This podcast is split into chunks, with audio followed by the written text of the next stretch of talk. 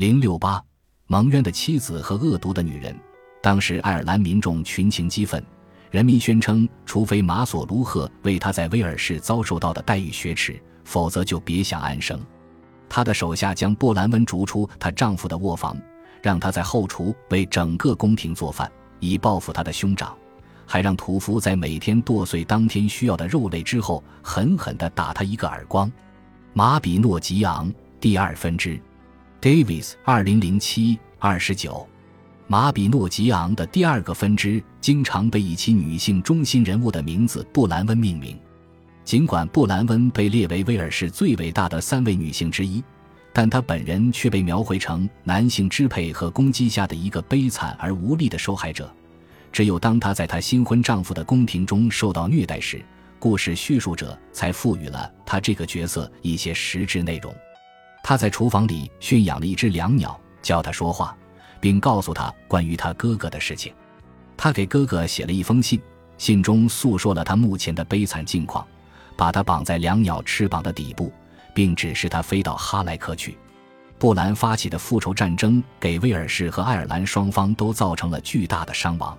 布兰温看到两个美丽国家的毁灭，随即悲伤的肝肠寸断，心碎而死。与布兰文一样，马比诺吉昂第一分支的女主角李安农也遭到了虐待和羞辱。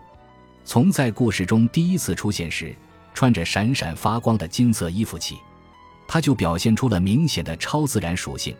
她的坐骑是一匹光彩耀眼的白马，它的颜色也暴露了她的异世界来历。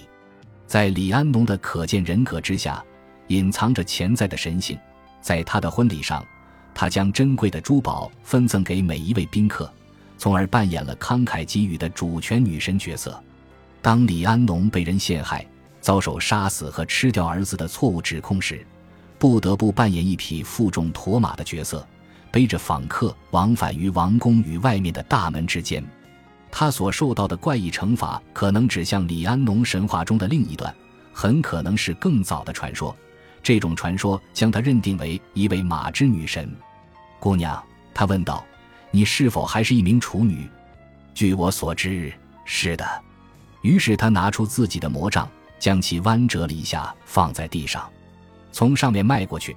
他说：“如果你还是处子之身，我就会知道的。”于是他跨过了魔杖。在那一瞬间，从他两腿间落下了一个长着茂密金发的男孩。男孩大叫了一声，听到这声叫喊后，他便朝门口走去，在那里又生下了一个小小的东西。不待其他任何人反应过来，格温迪昂就一把抓起这个小东西，把它用一条丝绸包住，藏了起来。马比诺吉昂第四分支，Jones and Jones，一九七四六十三。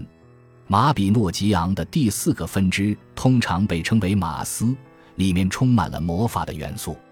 这个神话故事中占主导地位的两个女人阿利安罗德和布洛戴维德，都是有缺陷的负面形象。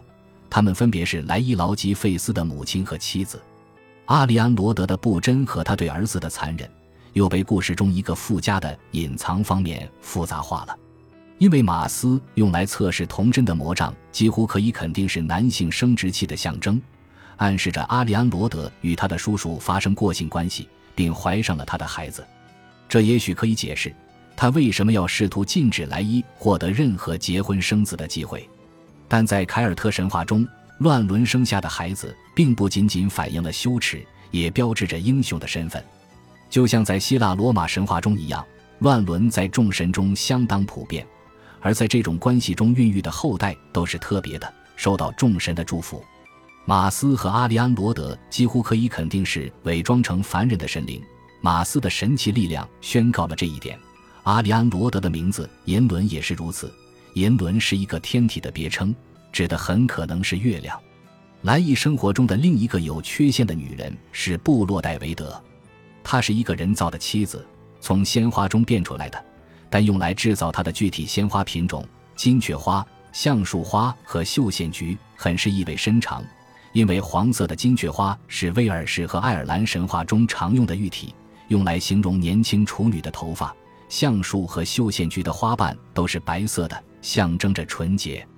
这使得布洛戴维德的布中颇具讽刺意味。但由于他的非人属性，这也几乎是意料之中的。他是一个肆意妄为、非道德的精灵存在，在某种程度上相当于玛丽雪莱笔下的怪物弗兰肯斯坦或者库布里克《两千零一太空漫游》中的机器人电脑。布洛戴维德的创造者格温迪昂后来又亲手摧毁了他，但由于他不是人类，他无法被杀死，因此他的魔法造物注定将永远在世界上游荡。不再以一个女人的形态，而变成了一只猫头鹰。夜晚、悲伤和邪恶的象征。